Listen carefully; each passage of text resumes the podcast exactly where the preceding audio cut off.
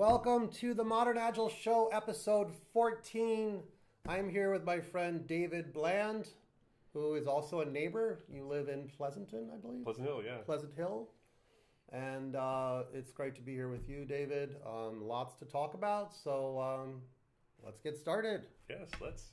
Welcome. Thank you for having me. I, it's so awesome to be here. I'm fan of just overall what you're doing and also the show, so thanks. Um, uh, likewise, as well. I, I know you, you just had a quote in uh, Eric Ries's book, right? Uh, Uh, in the startup way, yes. yeah, that's It really was- exciting. It was surprising. I, I didn't know I was in there. I was reading through the book and, it, I And you like, saw your name. this quote looks very familiar, and then I realized it's it's it's mine, and it was referenced. So that was that was really cool of him. What what did you what, what was he quoting? What did you say? Uh, well, I, I wrote this um, really popular article a couple of years ago on uh, what I've learned about lean startup, and I said uh, essentially, I said, look, you know, uh, when you're you know going through an MVP, you need to be optimized for learning, not scaling, because you might just throw it away. You're just trying to learn. Um, and the essence of that's what it was. There's more to the quote, but that's pretty much the Yeah. um, and the other part is, you know, you might determine what's minimal, but the customer decides if it's viable. Aha. And I think that's, oh, that's- I love that. That's Okay. tough too to reconcile sometimes. So the minimum viable product is all about learning, and it's more about um, what your what's and the customer determines if it's viable or not. That's the learning you're going to get. Yeah, and and the customer just determines quality. So I think that's just uh, it's just hard for us to, to reconcile sometimes. That at the, in the end, you know, when we think about our feedback loops, the customer, the feedback loop to the customer and back is is really really important. And we want to optimize it if we can. Yes. hmm Okay, awesome. So um, I know you've been working with a lot of different companies, and, and not just in the software space, but also innova- in companies that are that actually make hardware devices and things, right? Can you tell us more about your uh, some stories or something? Yeah, I've been working. Uh, it's funny. A lot of my clients are not software. I would not consider software first companies. Um, you know, automotive, consumer packaged goods. Um, working with uh, paint companies, uh, all kinds of different companies, fashion Wow. companies, uh, service companies, and uh, it's really been uh, amazing. It's I have so much fun doing it because Yeah. you say, okay, these principles really do apply in so many different contexts, and the practices might look a little different, but the idea of we have to test our value proposition. Are we solving a real problem? Uh, is there a fit?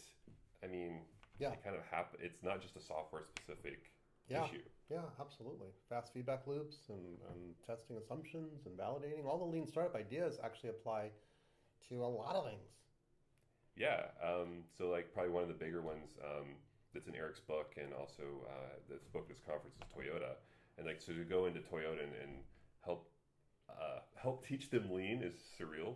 Um, but also just you know being able to say, okay, well, the cycle time on a car is let's say seven years. Think how much your phone has changed in seven years Oh, right? So how how do you build something that when you put it on the market is usable or provides value or fits into the customer like the person's life? It's uh, there's so many interesting challenges when you think about going from lean manufacturing to kind of lean startup, lean product development. It's uh, yeah. that's just one example, but there there are countless. So you're helping them see ways to visualize cycle time for these products and, and reduce it. Yeah. So in the, in the past, um, I've helped them kind of like look at how do we test our ideas really quickly in the market with customers before we kind of build out and scale it and make it. Oh it. yeah, yeah. know. Excellent. Um, right. so And yeah. You can do that with a car, or, or do you mean parts of the car, or, or Yeah, I mean Right. it's um, it's really interesting. I feel like that company is shifting into more mobility and not a car company. I see. So when you think of Toyota as a mobility company, yes, yes, yes. then it's it's not just about the cars. It's about getting people from A to B. It's helping them be mo- mobile in general. Right. So this is a really fascinating trend I see in, in the industry of uh, car companies being more mobility. Yes. If you're a paint company, you're about more color. If you're a toothpaste company, you're more about oral hygiene and mouth health. Like you're not just about the thing. You're Yes. about you know much much more than that. So modern agile's principle of experiment and learn rapidly very applicable, I imagine. Then. Yeah, I mean, you have to be able to go out in the market and test and gather evidence, and then basically use that evidence to help make a better decision. Right.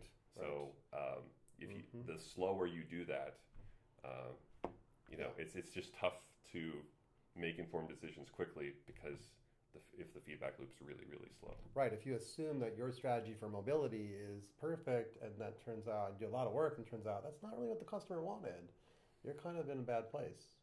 Yeah, and so and it's the same for a startup, right? So if I'm a startup, I raise a bunch of money and I build an app, and it's the wrong thing and nobody cared about it, and I blew my money. Like you can't pivot if you're broke. Yeah. like if you're bankrupt, there's no pivoting. No. Mm-hmm. so, you, you, so you're out of business. You you're broke. yeah. Interesting.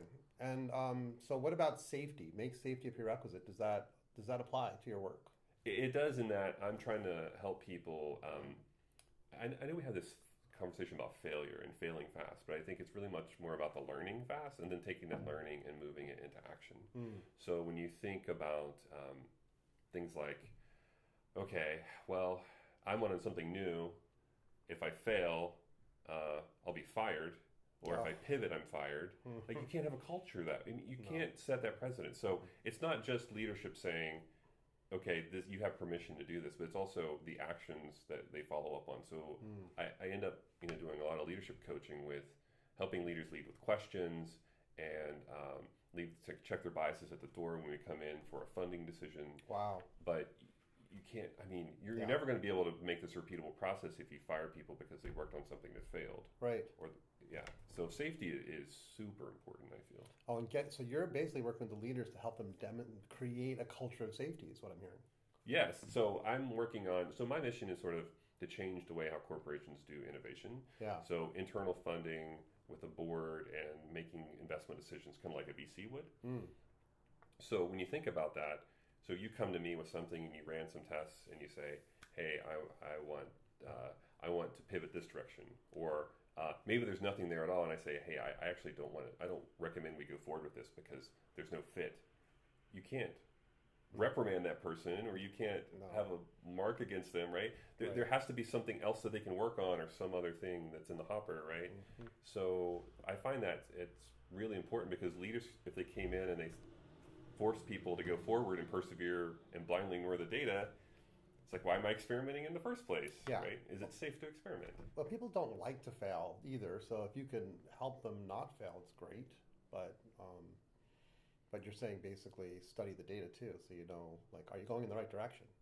Yeah. So like, it's really interesting to come back to Toyota and the andon cord, right? Yeah. So uh, a lot of companies I know, if you pull that cord, you'd be fired, right? Or if you pull that cord, your manager comes down and berates you. It doesn't help you problem solve. Why did you stop the line? Yeah. So I, I, it was a big epiphany for me when I was at a client and I'm, you know, preaching. It wasn't Toyota. I was preaching, you know, hey, we have an andon cord. We can stop the line. And uh, they said, I'm not stopping the line. I'm not pulling that cord.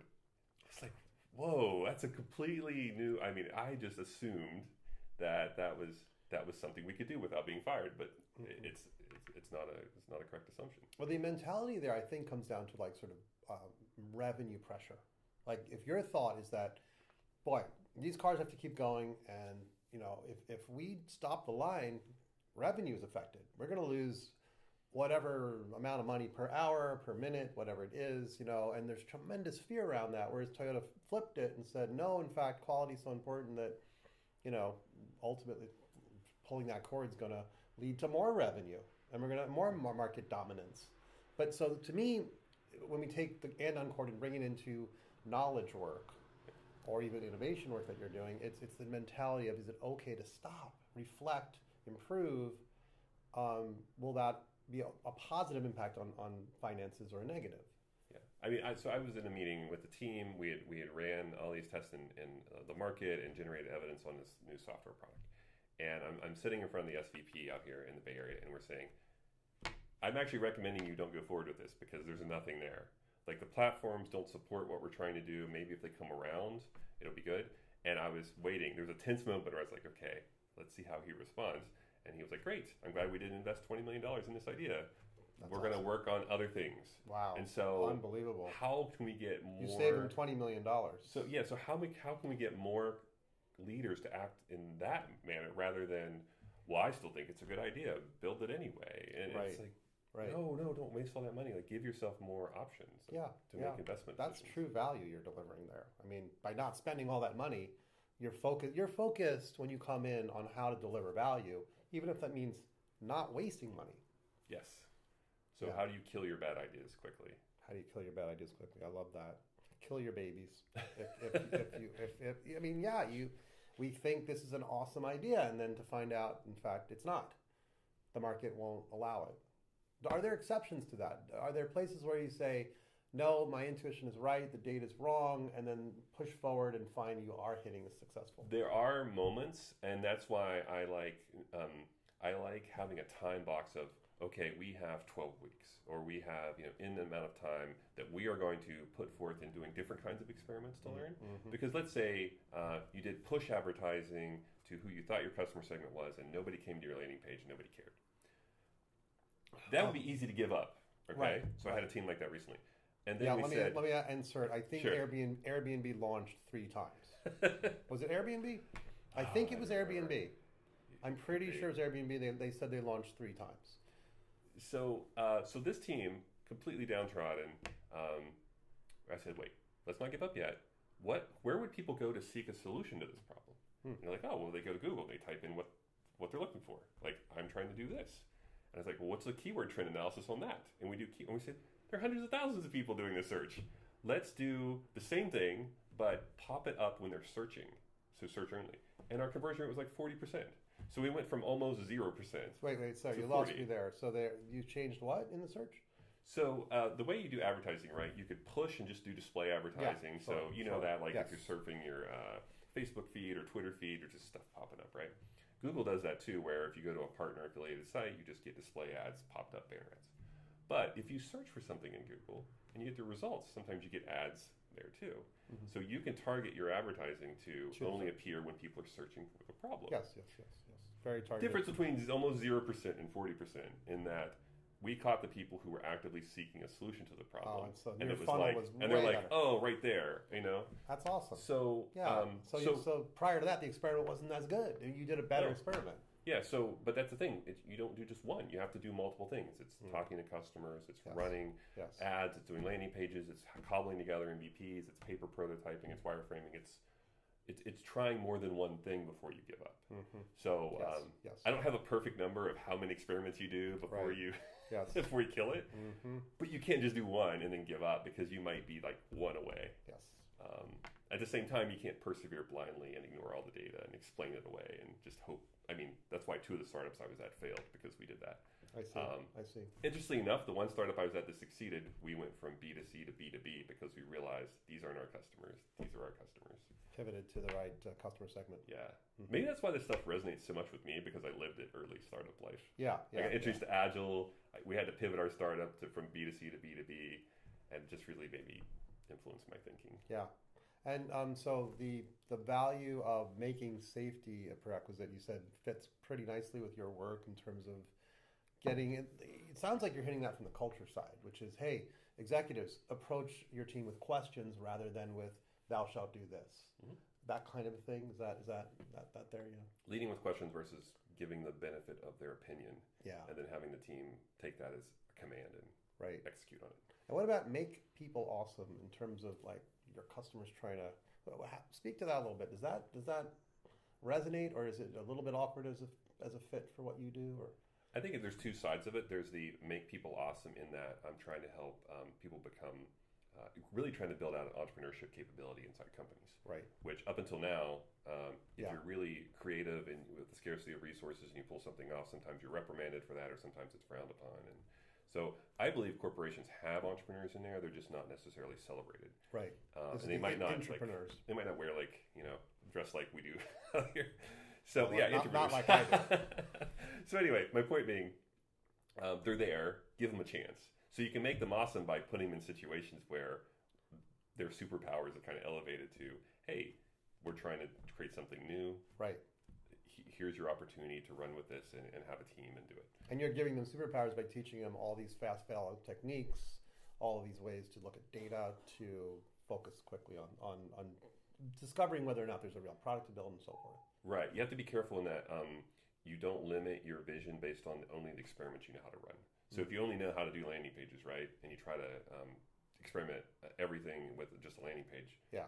there's limited returns on that. You Right. need to be able to do other things. Sure, So I come in and say, here are some other options you have based Gotcha. on your context. gotcha. And then the customer's point of view, I mean, I really want, you know, I want to increase speed to customer delight. So I want Yes. to help Yes, customers, like real problems, Mhm. actually solve them instead of just putting something beautiful in front of them that doesn't Right. doesn't work. Right. So we're trying to make their them awesome this way. So I feel like they're two Mm. two sides. So speed to delight. Yes. This is a nice term. hmm That is the intent of make people awesome. Is you're trying to focus. on What is that delight? What is that superpower that I can give to my customer? And and whether that's your customer internally as an entrepreneur or it's whatever they're going to make that, pro- that they provide to their customers. What that? What is that? What's that thing that is going to delight them and, and give them an ability to do something they couldn't do before? You know, that's that's important to kind of know what that is. Although we never quite know what that is, right? It's a discovery process. Yeah. Yeah, I mean, if we don't know what the problem is, it's really tough to solve it, right? I, so I learned Agile by okay, we, we think we know the problem, and then we don't know the solution. So Agile there, I think, makes so much sense because you iterate through the solution. Yes. But if you don't know the problem. Like Yeah. what do you do? I mean, and that's why some of these principles I think apply there with continuous discovery and um, Mhm. customer de- customer development, customer discovery, lean startup, design Yeah. thinking, all this kind of mashed up into Yeah. do Yeah. we know enough about the problem? Yeah. Now, opportunity canvases is that something you do? Um, I like that. That's What- Jeff Patton stuff. Oh, it's Jeff Patton. Um, I do I do a lot of assumption mapping. Oh, assumption mapping, assumption it's layered in on top of canvases. So what is? Tell me what, what's an assumption map? Yeah, uh, it's just something I've been working on over the years and kind of standing on the shoulders of giants. Um, you know, when I first started off, um, so working with like Jeff Gothelf and Giff Constable back at Neo, I realized, hey, we have some ways of um, having conversations about assumptions that maybe we didn't have before. Assumptions about your product. Yeah, or yeah, or a feature even. Mm. Um, I focus more on product and business just because I'm on new, new product development, new business development. So, um, and then I noticed like we don't have a great way of seeing where to focus though. So there's two by twos, but at the same time, um, you know, I, the two by twos worked to an extent, but then the, they had a list of questions, but then the questions they weren't uh, people would just stack rank them, and so I was just really and I was learning about design thinking. So I kind of mashed this all up together into, hey, can we talk about is this desirable, viable, or feasible? So that's how I frame my assumptions. Desirable, viable, or feasible. Do people Okay. want this? Is it solving a real problem? Viability? Uh, is it a viable thing to work on? Is it should we be working on it? Mhm. And then feasibility: can we actually execute on it from an engineering and regulatory perspective? So you map these assumptions out. Yeah. So the teams, I'm just asking them questions like, who is your customer, and what is our revenue model, and why do we have the right team to build this? And then mapping them out, and the team comes to this epiphany where they say, "Oh wow." We don't know anything about our customer, but that's really important for us to succeed. So- or so we light have bulb- no idea what our business model is, right? So I don't mm-hmm. tell them. I more like Yeah. Let, trick them, I guess. let, into- let the light bulbs go off into what do we really need to learn? Yeah, and so I was like, let's experiment there. Like, let's not focus on these Ah, okay. known and unimportant things to experiment on right away. Let's focus on the unknown, really important stuff. So assumption mapping helps lead you into better experimentation. Would that be correct? yeah, I use it as a focusing mechanism for uh, experimentation I see. and to get people to talk. That's very nice. If I think this is completely known and, and you think it's completely unknown, we should probably have a conversation about why our point of views are very different. awesome. I love so, that. So I get product design engineering together to do that. It's I love it. Very very cool. Yeah, it's kind of went viral. It's like used all over the world now. It's Oh, that's amazing. really cool. Is Yeah. there a specific uh, template that is there like a, a like I know the business model canvas has got the various boxes. Is it? It's not like that, or or Uh, it's it's. Uh, I have a template of how to facilitate it, how Oh, to do it uh, Okay. on my site on precoil.com. very and in cool. videos, I just want people to run with it. Well, so. we'll put a link into that in the in the video notes. And awesome. Anything else to tell us about? Oh, geez. Um, I, I just I just feel like it's a really exciting time to work in, in tech, Yeah. and um, it's just been so much fun for me to work with companies that aren't really software companies. Yeah, yeah. No, that's great. I mean, bringing an entrepreneurial capacity into these companies that that should be entrepreneurial, but maybe have lost lost that in terms of being so decades old or whatever is very exciting. You're making entrepreneurs into actual functioning entrepreneurs inside the company, right? Yeah, and so I'm looking forward to our next challenges of let's say we're growing these and they're successful. How do we nurture that? And that's the next challenge, right? That's why these labs get shut down because the, the they can't be realized by the corporation. So Yes. how do I build that bridge and, and how do we um, make sure these things don't just die? hmm I, I think that's that's my focus as well because I want people to do meaningful work, but I also want it to be recognized. So Yeah, yeah. I mean, a, a, a company ledger that says, "Hey, we just saved twenty million dollars by not building this piece of software that, that or this product." that you demonstrated with data that wasn't being was never going to be adopted. That's that's very important value, you know, delivery. So Yeah. um, very cool. Well, thank you for uh, coming to the show, and uh, Awesome. yeah, thanks again for watching. Um, we'll provide some uh, links to some of David's stuff, and uh, see you for the next show. Please share this with others and uh, point them to uh, the Modern Agile Show. Thanks for watching.